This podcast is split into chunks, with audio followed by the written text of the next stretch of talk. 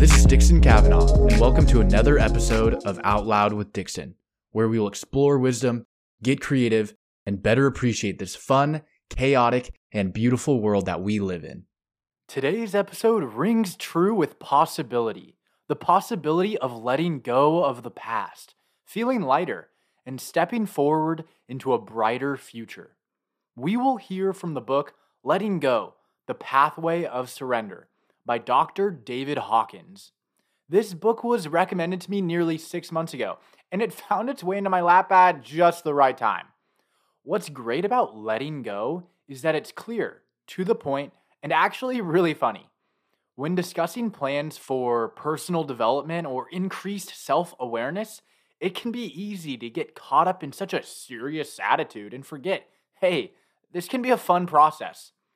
The book starts out by poking fun at the many ways lifelong learners and spiritual seekers go about trying to change themselves. And I got a real kick out of the three page list he made, to which I'll name just a few, like getting your chakras balanced, learning NLP, jazzercise, showering in cold water, eating only cabbage, shout out to Avatar The Last Airbender, making a vision board, studying Zen, trying tantric sex, reading Nostradamus, and of course, joining a cult. If you're like me, you've probably given at least a few of these a shot, if not most. Although I'm pretty sure I'm not in a cult. We like to think of it more as a tight knit community. All jokes aside, letting go of the past working through difficult emotions and making decisions that will impact the direction of our life and those around us doesn't always feel so lighthearted. Our book today, Letting Go, doesn't deny that. Life happens and we put up barriers. We construct walls in an attempt to deny reality.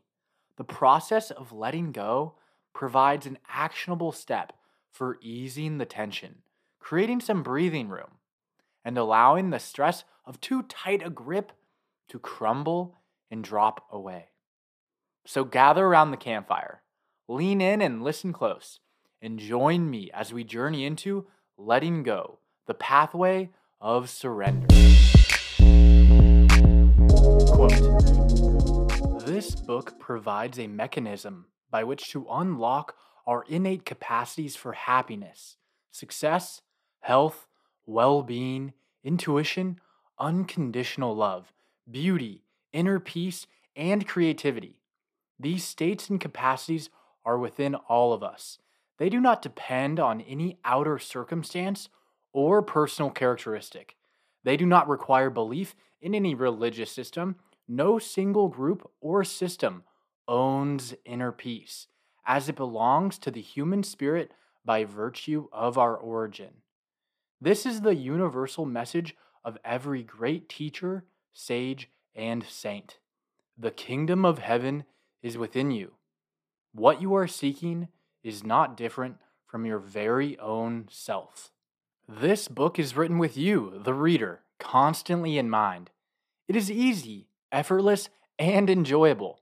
There's nothing to learn or memorize. You'll become lighter and happier as you read it the material will automatically start bringing you the experience of freedom as you listen to these pages. You are going to feel the weights being removed. Everything you do will become more enjoyable. You are in for some happy surprises about your life. Things are going to get better and better. It's okay to be skeptical. We've been taken down the primrose path before, so be as skeptical as you like. Indeed, it's advisable to avoid gushing enthusiasm. Therefore, rather than enthusiasm, quiet observation will serve you better. Quote The mechanism of letting go. Letting go involves being aware of a feeling, letting it come up, staying with it, and letting it run its course without wanting to make it different or do anything about it. It means simply to let the feeling be there and to focus on letting out the energy behind it. The first step is to allow yourself to have the feeling without resisting it, venting it, fearing it, condemning it, or moralizing about it. It means to drop judgment and to see that it is just a feeling. The technique is to be with the feeling and surrender all efforts to modify it in any way. Let go of wanting to resist the feeling. It is resistance that keeps the feeling going. When you give up resisting or trying to modify the feeling, it will shift to the next feeling and be accompanied by a lighter sensation. A feeling that is not resisted will disappear as the energy behind it dissipates.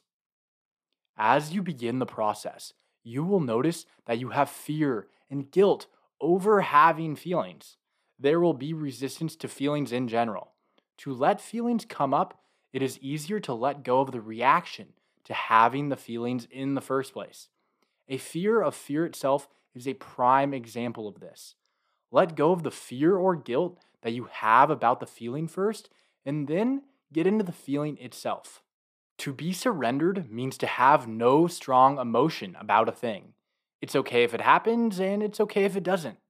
When we are free, there is a letting go of attachments. We can enjoy a thing, but we don't need it for our happiness. There is progressive diminishing of dependence on anything or anyone outside of ourselves. These principles are in accord with the basic teachings of the Buddha to avoid attachment to worldly phenomena, as well as the basic teaching of Jesus Christ to be in the world but not of it. Sometimes we surrender a feeling and we notice that it returns or continues. This is because there is more of it yet to be surrendered. We have stuffed these feelings all of our lives, and there can be a lot of energy pushed down that needs to come up and be acknowledged. When surrender occurs, there is an immediate lighter, happier feeling, almost like a high. By continuously letting go, it is possible to stay in that state of freedom. Feelings come and go, and you eventually realize that you are not your feelings, but that the real you is merely witnessing them. You stop identifying with them. The you that is observing and is aware of what is happening always stays the same. As you become more and more aware of the changeless witness within, you begin to identify with that level of consciousness. Quote One benefit from a life crisis is greater self awareness. The situation is overwhelming, and we are forced to stop all of our diversionary games. Take a good look at our life situation and reevaluate our beliefs, goals, values, and life direction. It is an opportunity to reevaluate and let go of guilt. It is also an opportunity for a total shift in attitude. Life crises, as we pass through them, confront us with polar opposites. Shall we hate or forgive that person? Shall we learn from this experience and grow, or resent it and become bitter? Do we choose to overlook that other person's shortcomings and our own, or instead, do we resent and mentally attack them? Shall we withdraw from a similar situation in the future with greater fear, or shall we transcend this crisis and master it once and for all?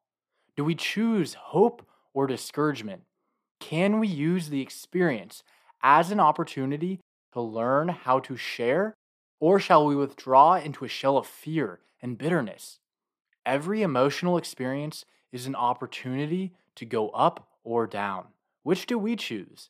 That is the confrontation. We have the opportunity to choose whether we want to hang on or let go of emotional upsets. We can look at the cost at hanging on to them. Do we want to pay the price? Are we willing to accept the feelings? We can look at the benefits of letting go of them. The choice we make will determine our future. What kind of future do we want? Will we choose to be healed? Or will we become one of the walking wounded? In making this choice, it is well to look at the payoff we get from hanging on to the residuals of a painful experience.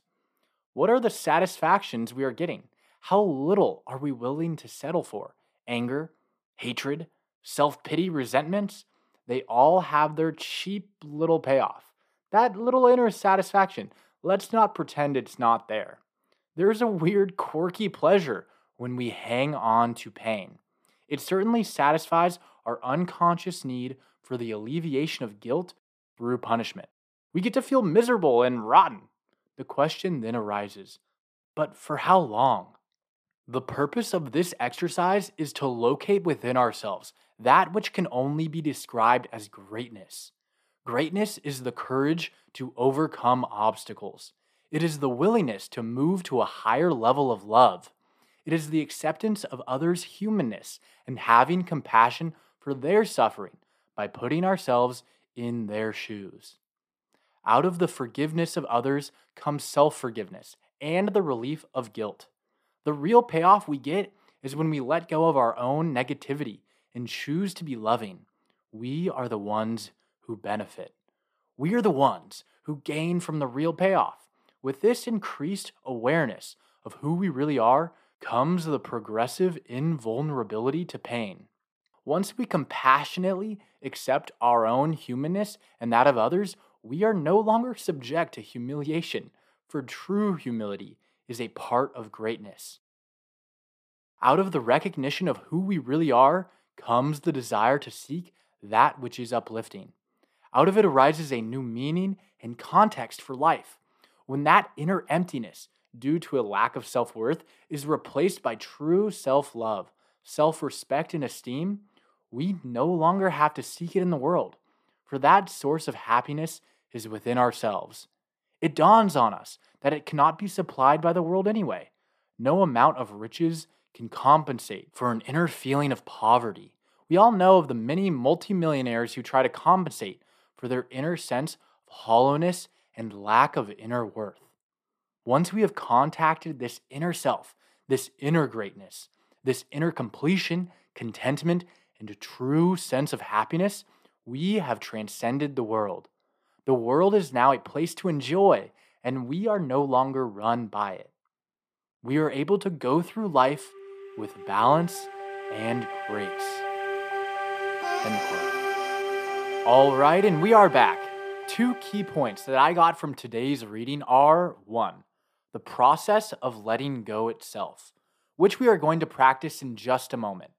Quieting our mind and observing what comes up, not trying to change anything, just seeing the thought or emotional flavor for what it is.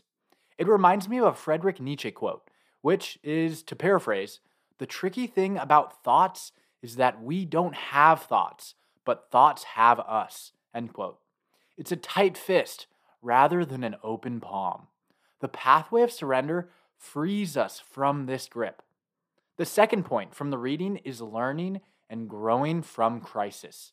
And what has helped me in difficult times is the absolute conviction that even if I don't know what it is yet, I repeat to myself over and over that I will use this experience to help others and myself. And I consistently ask what lesson this pain is trying to teach me. The pain doesn't always go away, but my relationship with it does. And another quote I love, this one from Alan Watts. Quote, you can't get wet from the word water, end quote. Meaning, we've got to experience and practice the art of letting go for it to be any fun.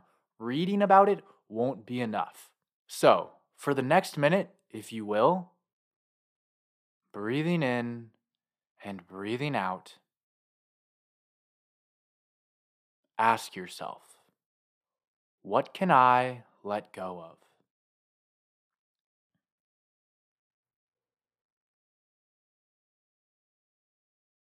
What can I let go of?